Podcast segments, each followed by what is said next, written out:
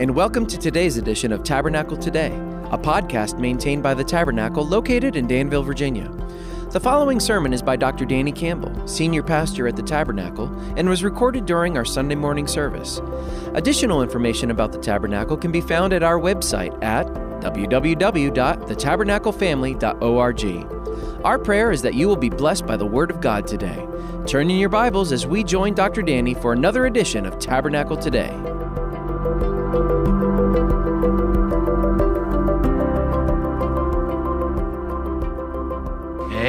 Amen. Good singing, everybody. If you've got your Bible, let's see them. Hold them up there.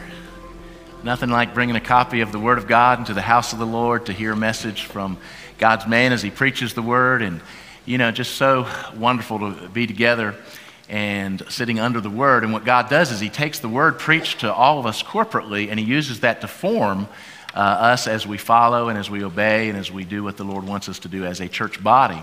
Now, if you don't have a Bible, let me tell you that uh, I'd love to give you your first Bible, so just see me after the service. And I will uh, we'll go and get you your copy of God's Word. And I'd love to give you your first Bible the way at Christmas time in 1984, Donald Barr gave me my first Bible and uh, just uh, have never been the same. So, turn in your Bibles to Revelation chapter 3. Revelation chapter 3. As Eddie said, this is the last of the seven churches in Revelation 2 and 3 that the Lord talks to, and in talking to them, talks to all of us through the power of the Holy Spirit. And as you're turning there, I want to tell you about Edward Kimball. In the 1800s, there was a Sunday school teacher named Edward Kimball, and he became very burdened about the spiritual condition of an 18 year old boy in his class. The youth had been in his class for almost a year, and he was coming to Sunday school because of an agreement that he had made with his uncle, uh, who employed him in his shoe shop. The uncle had said, Nephew, if you don't come to church and Sunday school with me, you don't have a job. And the nephew said, Well, I need a job. Mom and dad told me I need a job, so I guess I'll go with you to church and Sunday school. But as, uh, so the uncle had felt that going to church might keep the young man out of trouble. But after a year of going, the young man had no intention of committing his life to Christ until he had had his fun and was much older. He said, Someday maybe, but not now. I got too much of being the Lord of my own life that I want to do. And Jesus, I know, will have expectations on me if I follow him, so not going to do it. Um, so, as Edward Kimball was praying for this young man, his heart grew increasingly concerned about this church going but Christ less young man. Would you like to hear how that turns out? I'll tell you later. Uh, but first, let me ask you a question. What sins are the most repugnant in God's eyes? Don't answer out loud. Just think in your heart for a minute and your mind for a minute. What sins are the most repugnant in God's eyes? Well, in these seven letters of Revelation so far, in chapters 2 and 3, we've seen Jesus go over two sins in particular, two categories of sin that really uh, make him fighting mad. And that's idolatry, worshiping other gods, and immorality, taking the precious gift of sexuality and, and making it not about one man and one woman for life. And he was so upset about idolatry and immorality practiced in some of the churches by some of the members of some of the churches that we've already seen Jesus threaten to personally come and deal with those engaged in those sins. Uh, so that's pretty powerful right there. But today, we're going to find out about a sin that upsets Jesus so much he feels like vomiting. Wow. What an awful picture. I don't know about you, but whenever I'm around people that are throwing up, my own gag reflex makes me feel like throwing up too, you know? I mean, just it's just nasty situation, right? Vomiting is one of the worst things you can picture in your mind. And yet, Jesus in our passage is going to talk about a sin that upsets him so much, committed in churches, then and now, that uh, makes him feel like throwing up. Stark language indeed. But the good news in this passage is that even for the person engaged in this sin, there's hope if you repent. Uh, repent is not a four letter word, but hell is. Um, repent means to change your mind, you know, to turn to God's way of looking at things. So you used to think you're okay without God. If you truly repent, you know you need God in your life. You used to think that your sins were no big deal. Now you realize, oh my gosh, my sins are a big deal to a holy God uh, especially the sin of unbelief and the sin of pride. You used to think that um, salvation would have to involve something you did for Christ or uh, kept doing for Christ. Now you know you receive salvation as a gift, just like you receive your Christmas gift as a gift. And it's so cool to think about how, after the awful, one of the most stark and awful pictures that's in the Bible, Jesus wanting to vomit us out of his mouth, comes one of the most endearing and wonderful images in all of the Bible. Uh, him coming to us and knocking on the door of our heart. So we're in Revelation chapter 3, and we're going through verses 14 through 22. And to the angel or messenger of the church of the Laodiceans, write, these things says the Amen, the faithful and true witness, the beginning, or we could say the originator, the beginner of the creation of God. I know your works, that you're neither cold nor hot. I could wish you were cold or hot. So then, because you are lukewarm and neither cold nor hot, I will vomit you out of my mouth. Because you say, I am rich, have become wealthy, and have need of nothing, and do not know that you're wretched, miserable, poor, blind, and naked, I counsel you to buy from me gold refined in the fire, that you may be rich, and white garments, that you may be clothed, that the shame of your ma- nakedness may not be revealed, and anoint your eyes with eye salve, that you may see. As many as I love, I rebuke and chasten. Therefore, be zealous and repent. Behold, I stand at the door and knock. If anyone hears my voice and opens the door, I will come into him and dine with him, and he with me. To him who overcomes, I will grant to sit with me on my throne, as I also overcame and sat down with my Father on his throne. He who has an ear, let him hear what the Spirit says to the churches. The preferred temperature of the redeemed. Let's pray.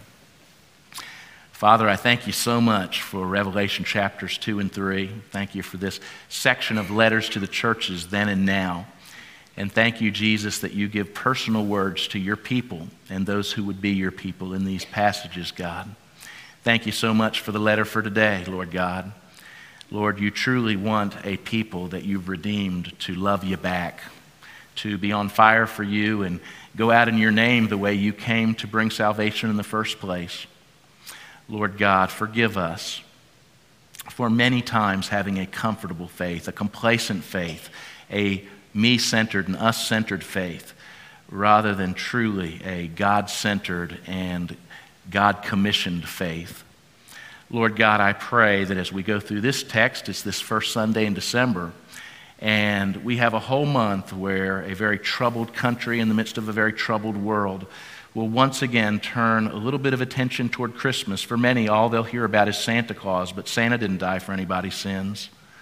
Lord God, I pray that during this month we would remember that Jesus is the reason for the season and our faces would be glowing because we're worshiping you during this entire month and because we're glowing with a love for others to come to know you as well. Lord God, I pray that as we look at this text, you'll bless us, Lord God, and that you'll make us hot in our faith for you. In Christ's name I pray. Amen. In each of these letters, we've talked about some things that were true in the city that the church was in, and we'll do that for Laodicea as well. Laodicea was 45 miles south of Philadelphia on the road to Colossae you know of the book of Colossians. Paul wrote the letter to the Colossians, and so Colossians and Laodicea were actually very close to each other and kind of sister towns. Laodicea was founded by Antiochus II in the middle of the third century BC to honor his wife. Her name was Laodice, and so Laodicea was to honor that dear wife of his.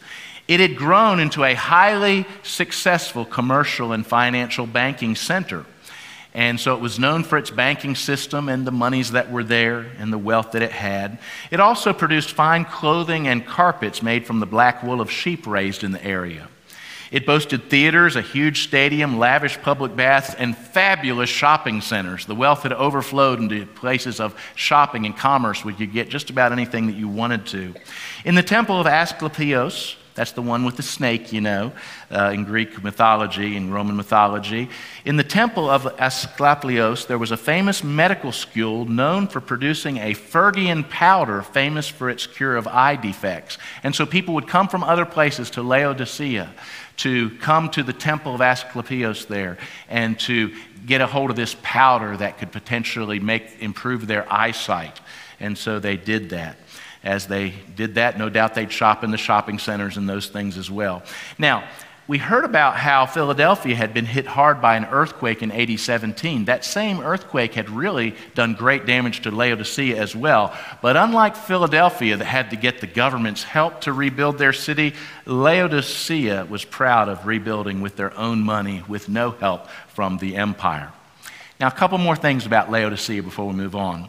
Seven miles north of Laodicea laid Hierapolis, also mentioned in Colossians chapter 4. It was famous for its hot springs. A six mile long aqueduct brought the water into Laodicea, but by the time it went from Hot Springs Place to Laodicea, it had gotten lukewarm. Just 10 miles away, Colossae was known for its cold springs. And so Laodicea was literally a city between a hot springs and a cold springs. Now, from Colossians chapter 4, uh, verses 12 through 16, we know that the churches in Colossae and Laodicea and Hierapolis had a good relationship. They were ministry partners. So much so that in Colossians 4, Paul says, Now listen, take this letter that I've sent to Colossae and exchange it with the one I wrote to Laodicea. I wish that we knew what that one said, you know. Exchange the letters so that you read theirs and they read yours because it both gives instructions from an apostle of Jesus Christ. And so, in his letter to the Colossians, that the Laodiceans would have been familiar with, Paul described himself as, a, as struggling so that the Christians in those places would understand the treasure that they had in Christ and never take him for granted. And I took the time this morning to go ahead. It took me about 10 minutes to read the book of Colossians. It's only four chapters. It's parallel to Ephesians in the content, sent to different places, but some of the same great content. And it's well worthy of, worth you spending 10 minutes later today, 15 minutes later today, reading the book of Colossians, those first four chapters, because it exalts Christ and it talks about who we have in him as our redemption and the forgiveness that he's given us. And it talks about then our responsibilities and relationships to God and to one another. Just beautiful stuff. Now, it seems that Jesus has the same concern for the Colossians, uh, brethren, that he had in Laodicea. Uh, that we see in Revelation chapter 3, this letter that comes in, and because he's again challenging them about whether their passion is still high for Jesus, just like he did in Colossians, to know the treasure that they had. Now, for a moment, picture the Bible as a fireworks show about Jesus. Last week we were in Chattanooga and uh, we got to go to the boat parade. And at the end of that time, there was a fireworks show. Everybody loves a fireworks show, and seeing it bounce off the waters was kind of cool. Um, and uh, but uh, picture the Bible as a fireworks show about Jesus. Well, what comes at the end of a fireworks show? The grand finale, right? And so Jesus appears throughout the Bible. I mean, Jesus uh, occurs early and often in the Bible, in the prophecies of the Old Testament, the actual coming of him in, the in the uh, New Testament. He appears often throughout the Bible, but when we get to Revelation, we have an amazing portrait painted by our Lord Jesus Christ. Now, think about this the first three chapters of different books of the Bible, right? So, in the first three chapters of Genesis, a name for Jesus appears once in 80 verses. In the first three chapters of the Psalms, a name for Jesus occurs once in 26 verses. In the first three chapters of Romans, a name for Jesus occurs an average of one out of every 13 verses, a title and name of Jesus.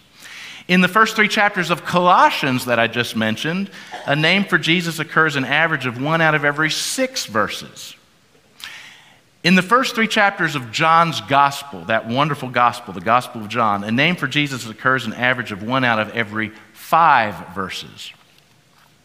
Here in the first three chapters of Revelation, a name for Jesus occurs an average of one out of every three verses, with over 25 names of Jesus given just in chapter 1, 2, and 3. And that's why I said when we're going through Revelation, don't forget that it first says this is the unveiling of Jesus Christ and then it's about the events that will characterize the end times. The book starts by rounding out our biblical portrait of Jesus, giving us 25 names of Jesus, and we are to incorporate them into our worship and our praying. And so in verse 14, one more time, he gives a name or two or three of Jesus.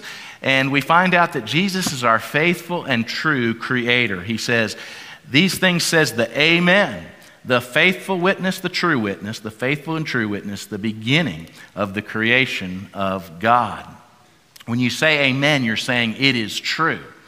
Um, amen means it is true. I agree with that. So when you say amen to something, you're saying, yeah, that's truth, and I, I, I, want that to be part of my life. Jesus is the great amen. He's the way, the truth, the life. No one comes to the Father but by him.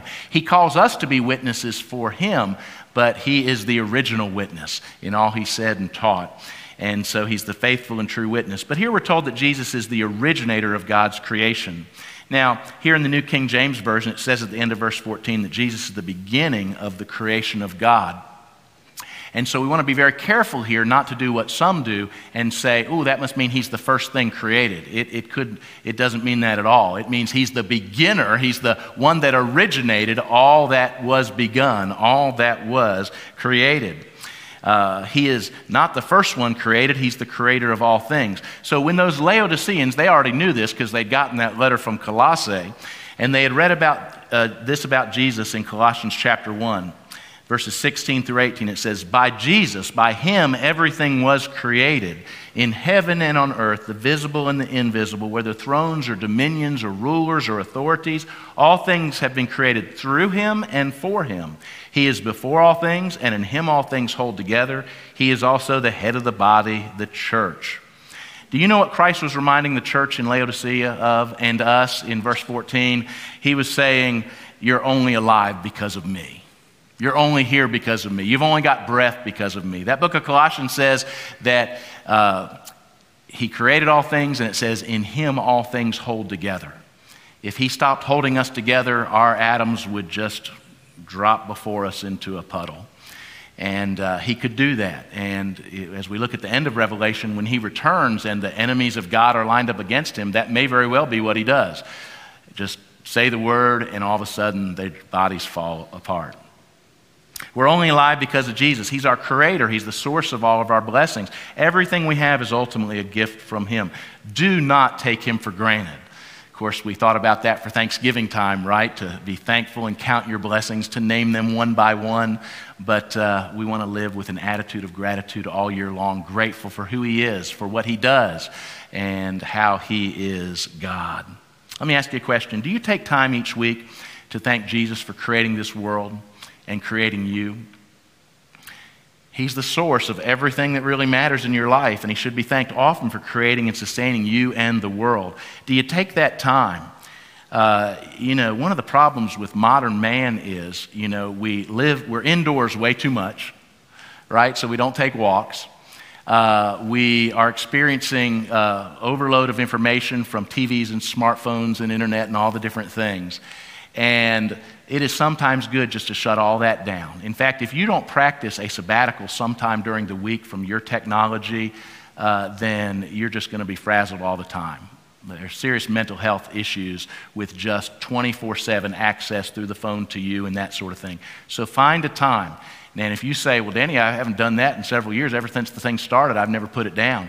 Well, start by taking an hour away, then two hours, then three hours, then all day Friday or Saturday or something. Get it away from influencing you during that time so that you can just take the time to have that mini sabbatical, that time of reset, rest, and refreshment where you can say, Lord Jesus, thank you for creating everything here that I'm seeing as I walk around, and thank you for creating me. Thank you for your blessings in my life, my health, my health challenges, my relationships, my relationship challenges, all those different things. I recognize that you're the giver and you can be the one who takes away at any point. You give and you take away. Blessed be your name anyway.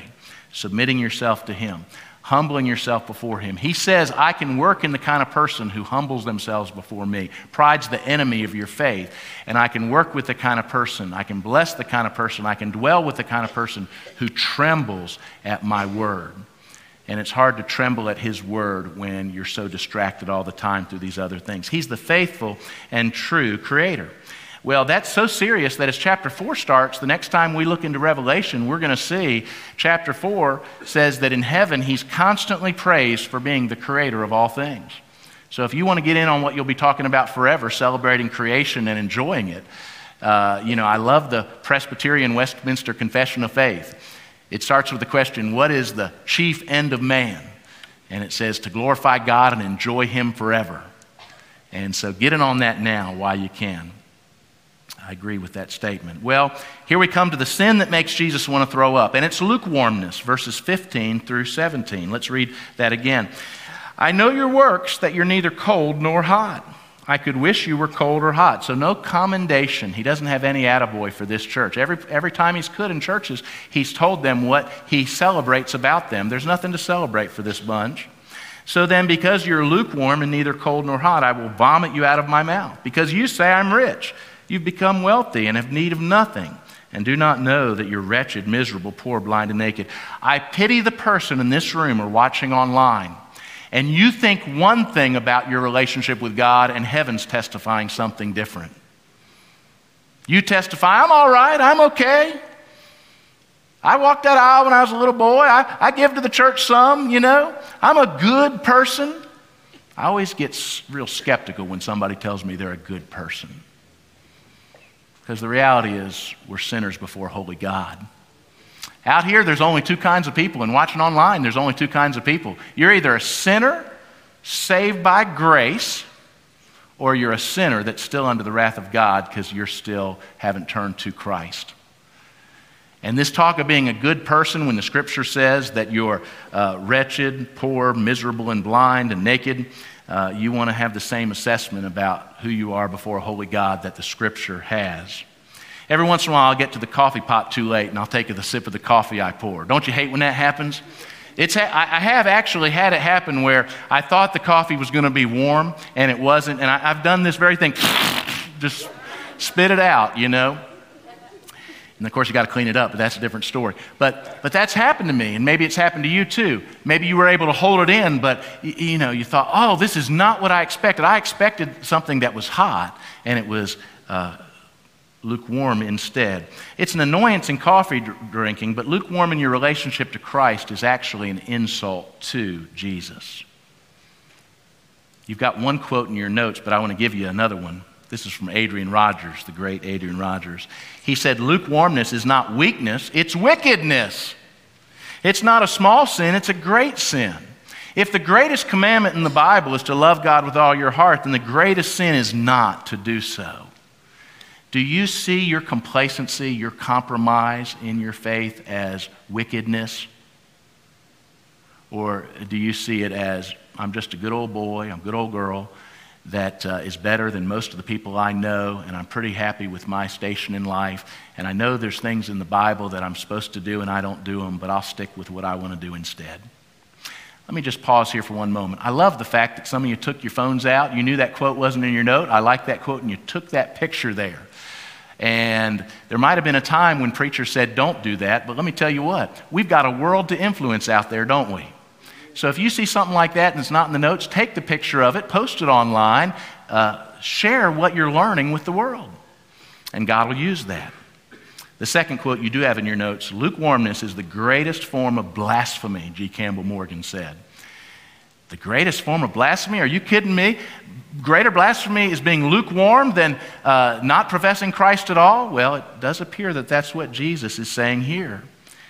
Note that the lukewarmness that Jesus despises is contrasted with hot and cold. So let's take a moment and do that. A believer who is hot is on fire for Jesus. She loves Jesus and spends time in personal devotion. He can't wait for the next time to be around his Christian friends in Bible study. She considers it a high honor to give financially to inv- advance Christ's work. He would rather die than compromise his testimony. She sings with a heart full of gratitude and praise.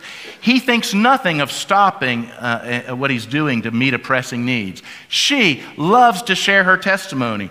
He hopes for an open door to share the gospel with others. Their hearts well up with gratitude for all Jesus has done as their creator and as their redeemer.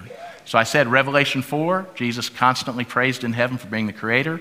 In chapter 5, we'll see he's constantly praised in heaven for being the redeemer.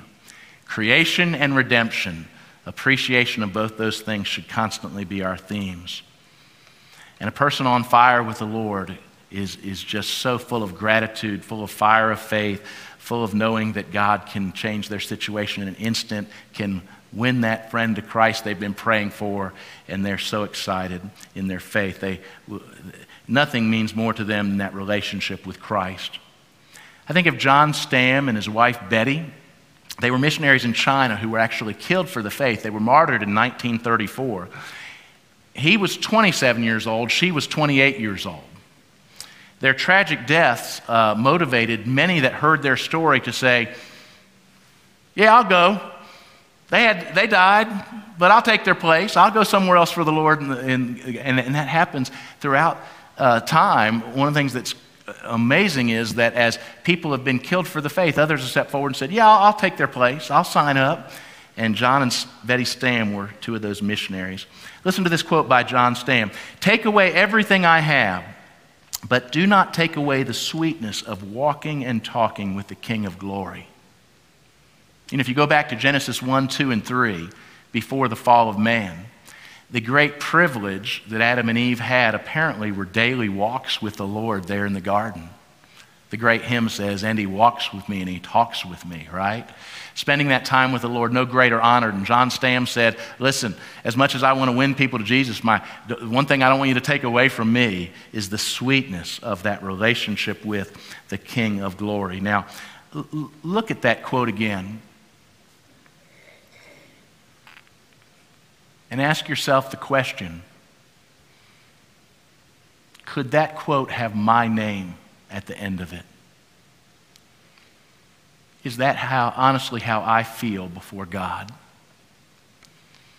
You could take everything else I have, but don't take away my relationship with Jesus and the sweet time I have communion with you. And some of you just immediately said yes. Now, let me ask you this if you said yes, does it show up sometime during each day in time praising Him and spending time with Him? Does it show up in your commitments? I mean, would that, sh- would that quote really be borne out and lived out in your life? Well, that's a believer who's hot for Jesus. But then he talks about those who are cold, hot or cold. A person who is cold is dead spiritually. They're not a Christian at all, and they're not pretending to be. They would never acknowledge Christ as the source of blessing because they don't think he is. They don't think he's real. You might as well talk about the Easter bunny as talking about Jesus to this person. They believe they can get by in life quite well without him. Their only good quality is that they're honest enough to say squarely, I, I don't really believe in Jesus. Many of those same people would say, I believe most churchgoers are hypocrites anyway. Uh, DC Talk used to have the song right, and it had a line in there that said the greatest obstacle for people coming to faith around the world often is professing Christians. And as a non believing, atheist 17 year old back in Charlotte, North Carolina, I looked at people that went to church that were doing the same things I was doing, judging me because I didn't match up to their churchy standards. And uh, I, I, I, looked on and said, Why would I want what you have? You're doing the same things I'm doing. Um, and it's not that I feel, felt great, I didn't. I felt lost. I felt like I needed purpose and peace in life and, and where was joy and uh, all those things. But uh, I didn't want to be told that uh, uh church and Jesus made all the difference from people that he didn't appear to make much difference in their lives.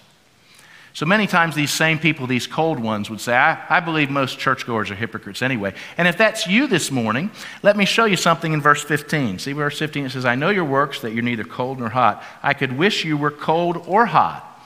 So if I read this right, Jesus actually prefers someone who's thought a little bit about it and has a cold response uh, to those that are lukewarm, the next category we'll look at. Hmm, isn't that interesting? Jesus actually commends the honest atheist here for uh, not being a pretender. He doesn't like pretending, right? He doesn't like charades.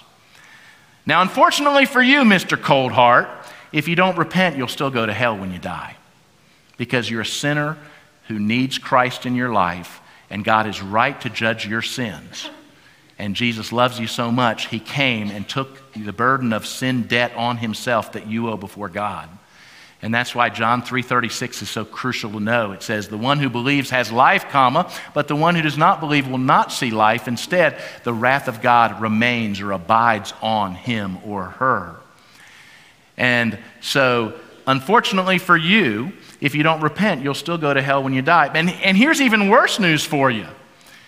You'll probably be joined there by the majority of those who are very lukewarm. The very ones you said you don't like may be with you forever in hell because they were pretending and didn't really know.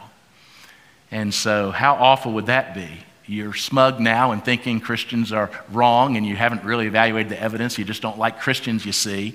And your response has been cold, and you'll spend eternity lost with many of those who were lukewarm. So, who are the lukewarm? The lukewarm are churchgoers, but not Christ lovers. Churchgoers, but not Christ lovers. I love the ministry of the great George Whitefield, who preached an awakening in America and in England.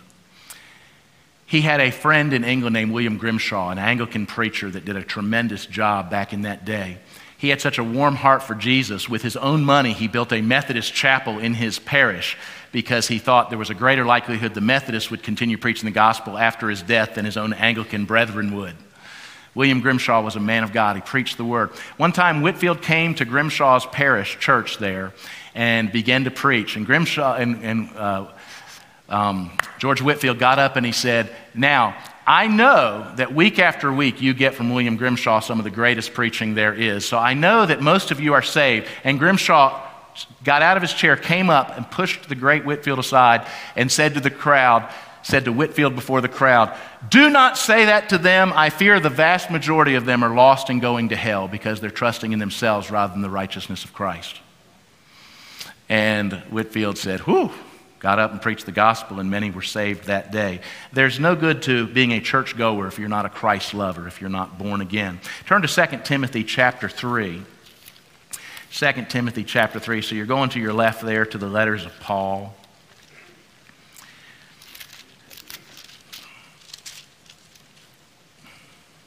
And these words are particularly applicable for the days we live in, the, these last days. Chapter 3, verses 1 through 5. The apostle writes, But know this, that in the last days perilous times will come. Do these feel like perilous times? so many things we thought we could take for granted in the past can no longer take for granted. So many uh, concerns about uh, pestilences and economic things and all, all the authoritarian overreach and stuff like that. Know this that in the last days, perilous times will come. For men will be lovers of themselves, lovers of money boasters, proud, blasphemers, disobedient to parents, unthankful, unholy, unloving, unforgiving, slanderers, without self control, brutal, despisers of good, traitors, headstrong, haughty, lovers of pleasure rather than lovers of God, having a form of godliness but denying its power. And from such people turn away. The lukewarm. Did you catch that? There's a form of religion there, but there's no power. And I say respectfully that for some in this room, your faith is not a hot faith. It's not a cold faith. You, you know you're not an atheist. You do believe, but you have a lukewarm faith. You are a church goer, but not a Christ lover. And uh, boy, that is a terrible place to be in because the reality might be uh, that you think you know the Lord and do not. And again, I'm all about helping people get assurance of salvation. And I, with all my heart, believe in eternal security that salvation happens at a moment in time, and once you're born again, you can't lose that. But there is such a thing as being a professor of faith without being a possessor of faith. Verse 17 shows us the big problem with the lukewarm it's self deception. He says, You say I'm rich. Well, they're not rich, they're poor. You've become wealthy. No, no you're not. You, you, uh, I have need of nothing. But he says, No, what you really are is wretched, miserable, poor, blind, and naked. The lukewarm churchgoer thinks they have it all together. They don't understand their great need before God. They're self righteous and self sufficient. They don't think they really need God or others. Full of pride as they judge others who are not good Christians like they are, whatever that means, being a good Christian, right? There's only one good Christian, Jesus Christ Himself. The rest of us are humble followers of Him. Uh, and we know that apart from Him, we can do nothing. That uh, it's going to take His Spirit moving through us to do anything good and pleasing in His sight and that will last forever. According to Jesus' assessment in verse 17, they're as lost as a white goose in a snowstorm. Think about that. Their real spiritual condition is poor, blind, and naked. They think they're God's gift to the churches they act like owners of, but Jesus says, You make me want to vomit. Mm. Sobering words from our Creator and Redeemer. Well, in verses 18 19, we get the antidote for lukewarmness. He says, I counsel you to buy from me Interesting language there. Buy from me gold refined in the fire, that you may be rich, and white garments, that you may be clothed, that the shame of your nakedness may not be revealed, and anoint your eyes with eye salve, that you may see. As many as I love, I rebuke and chasten, therefore be zealous and repent. He uses this word buy, this, and we think of acquiring, right? And he wants them to acquire what they really need rather than what they think they can rely on that they have already. He wants them to buy some things from me. So he says to these church going but Christless people, You're poor spiritually until I make you rich. You're blind spiritually until you let me open your eyes. You're naked before God until you let me clothe you. It sounds a lot like John chapter 3, doesn't it? When Nicodemus, the religious man, comes to Jesus and tries to say, Hey, uh, I, let's come up with some sort of religious uh, partnership here because I'm for you, Jesus. We just need to work on your presentation some. And Jesus looks at him and said, Unless you're born again, you won't see the kingdom of God. And so he told this religious man about his need of true faith in the one standing before him, Jesus Christ. It's interesting to me that not so much at the tabernacle, but at many uh, churches in our community, and around the country, uh, there are professing Christians who say, Yeah, I'm a Christian, I'm just not that born again kind. You know, I, I, I, am religious, but I, I'm not crazy about it, you know, and that sort of thing. Well, Jesus is the one that said, Unless you're born again, you're not going to heaven, right? So, in the eyes of Jesus, there's only being born again as being a real Christian, and then there are those that are false professors, those who think they are and are not. And unfortunately, I talk to people all the time, you do too, who say, Yes, I'm a believer, I'm a Christian, and then go on to say, But I also, and then they say, I, and they talk about a sin the Bible condemns, and they say, I feel comfortable doing that thing. That's not a real Christian. It's not a consistent Christian. You can be forgiven of any sin, but you can't be forgiven of sin you don't repent of. Because repentance is predicated by the word confession, and the word confession means to say the same thing about. So if you don't say the same thing about your sin as God does, you and He are not on the same page, and you're self deceived, and you're deceiving others. If we confess, if we say the same thing about our sin as God's Word does, if we confess our sins, He is faithful and just to forgive our sins and to cleanse us from all unrighteousness but we cannot be forgiven if we don't confess and repent of that which should not be part of our lives. God can do anything through an honest struggler who agrees with God's word and just struggles. Many Christians struggle, but what you can't do is defiantly say, I can be a Christian and do these things the Bible calls sin without feeling bad about it. That does not compute scripturally. What's the antidote for being lukewarm? You have to acknowledge your sinfulness and other lack of righteousness before God. Then you repent of having a faith that makes true dependence on Christ optional. And you need to seek God as a deer pants for water, like Psalm 42 talks about. You know, it's interesting. Why does he use this buy language with them? They were bankers. They were those who had resources. And so he is trying to connect with them. He's trying to speak to them in a language they understand. And so he comes to them and says, You spend all your time trying to buy certain things. You've come to Laodicea trying to acquire certain things. And now I'm telling to you about what you really need to acquire, or else you won't be right in heaven's eyes. They understood this language. They spent all their time seeking to acquire material things and medical answers. And some of you do too. And thank God for things that help us in the right context live our lives. And thank God for medical advances that can be used as part of what God wants to do to keep us here a little bit longer. But they can't turn into idolatry. The things of the Creator can't turn into what the basis of our faith is. They spent all their time to, trying to acquire material things and medical answers, and no time trying to acquire Jesus. And He's telling them what they really need to acquire is Him through turning to Him in repentance and faith. I like the way John Piper says it. This is another quote you want to take a picture of. My hope as a desperate sinner who lives in a desert of unrighteousness hangs on this biblical truth that God is the kind of God who will be pleased with the one thing I have to offer, my thirst.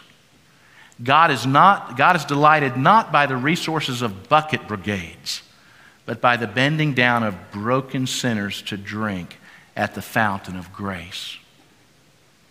If you really want to have everything Jesus can be for you, you need to sell off, so to speak, what doesn't matter and buy what really does. You need to finally buy Jesus, acquire Jesus, acquire all that He has for you in His Word as you look into it, and the Holy Spirit starts changing your life and building it, rebuilding it around God's truth. The Tremendous news in verse 19. Jesus still loves the lukewarm. By this time, those that were there hearing this for the first time, and many today, were thinking, oh, oh no, this has me dead to rights. I'm lukewarm. I'm not hot. I'm not cold. I'm lukewarm. So, so, so you need to see verse 19. As many as I love, I rebuke and chasten. Jesus is saying, I'm telling you this because I love you and I want God's best for you. I want eternal life for you, not eternal death. So, as many as I love, I rebuke, I tell the truth to. Thank God he's telling us the truth, and I chasten. So, be zealous and repent. You've been lukewarm. Now get some zeal, right? Get some zeal. Uh, uh, turn to the only place that you can find eternal life in Jesus and throw yourself down at the mercy of the heavenly court and by Christ. I kind of think that's what he has in mind in Matthew 13 when he says, This is such a treasure that it's worth selling everything you got to go and buy the field the treasure's in so that you can have that treasure forever. Worth letting go so we can gain. I've told some of you before, some of you haven't heard it though, about there's a monkey in Africa that they actually catch because the banana's inside a trap, and he puts his hand in there to grab the banana. But when his hand is around the banana, his wrist expands and he can't get it back out of the trap. And you know what? He won't let it go. He's trapped, but he won't let it go. So he just holds on. And the one that's trapped him comes and has him and captures him and eats him, right? The thief comes to kill, steal, and destroy, but Jesus says, I've come that they might have life and might have it eternally. Let go of what won't benefit you in the long term and pursue Jesus Christ with all your heart, soul, mind, and strength. And that leads us to the great invitation of verse 20. Robert Murray M'Cheyne called this the most touching passage in the Bible. And we might argue John 3.16 is right there as well.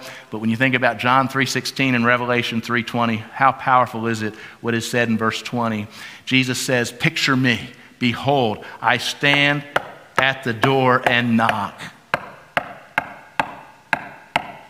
If anyone hears my voice and opens the door, I will come into him and dine with him, and he with me. If you're here and you're not a Christian this morning, you're watching online, Christ is standing at the door of your heart and knocking. He has come to you, He's run to you, He's done everything it would take to give you eternal life, and He has come to you. You know, it's very interesting. There's artists in the past that have drawn a picture of Jesus in the garden knocking on a door. He's usually holding a lantern, and there he is knocking on the door, right? And there's always something missing from the outside of that door when artists do that rendering. What's missing from the outside of the door? The doorknob. Now, Jesus is the creator, He's the Lord. If He wanted to, He could kick the door down and come in. He's got that right. He has all the rights on your life, but He's also a gentleman God. And so he says, I've done what it took to save you. It is finished, was my cry from the cross. Everything it would took.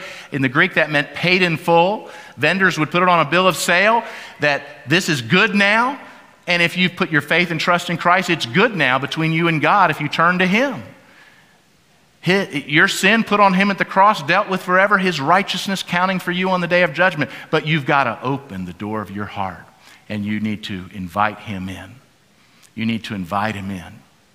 In a few minutes, I'll say a sinner's prayer and give you the opportunity, if you've never received Christ before, to invite Christ to come into your life. But picture Jesus. What an endearing image. There he is knocking on the door of your heart, and he's a gentleman so you're the one that's going to need to respond to activate that eternal life in your life. If not, then rightfully so, your sins won't get dealt with at the cross. They'll get dealt with at the great white throne judgment of God. And then you'll rightfully spend eternity in the lake of fire with all those who reject Jesus, whether they were cold or lukewarm. Now, if you're a professing Christian here this morning, pierced by the thought of your own putrid lukewarmness, Christ's invitation is for you too.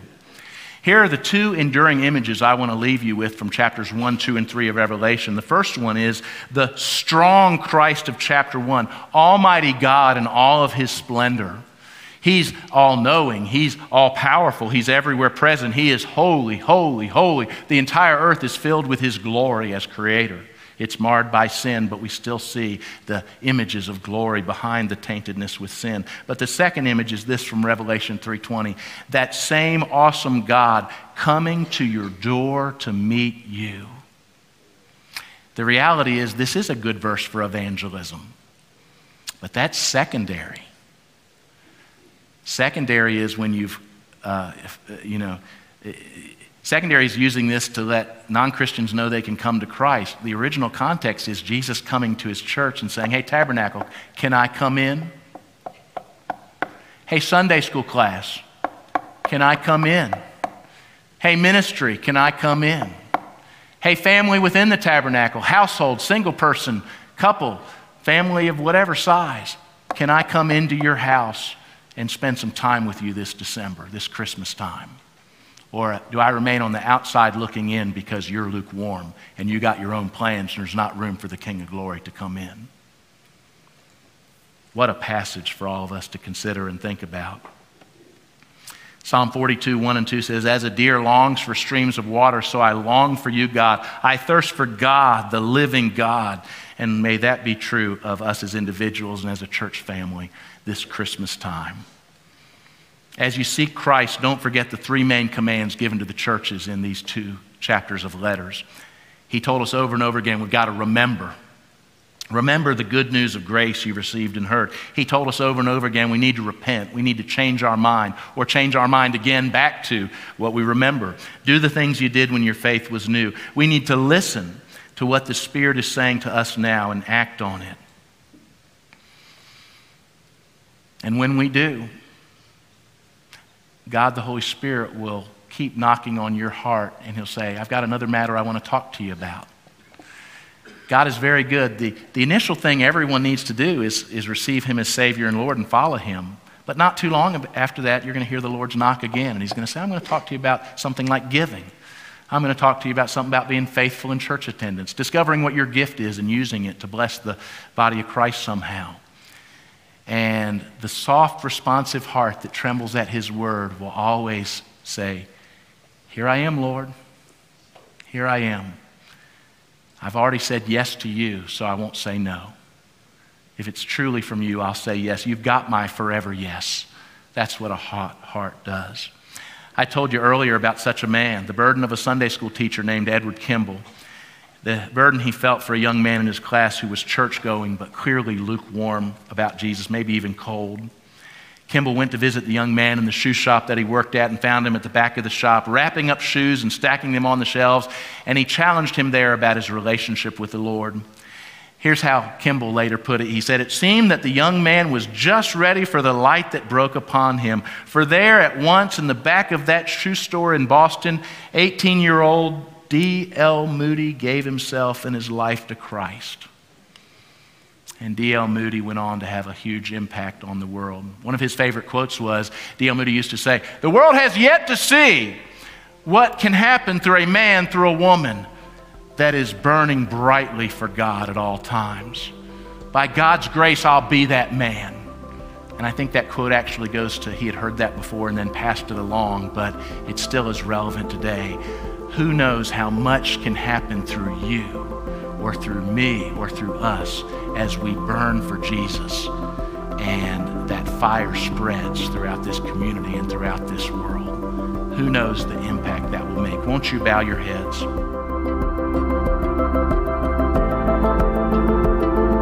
Thank you for joining us for today's edition of Tabernacle Today.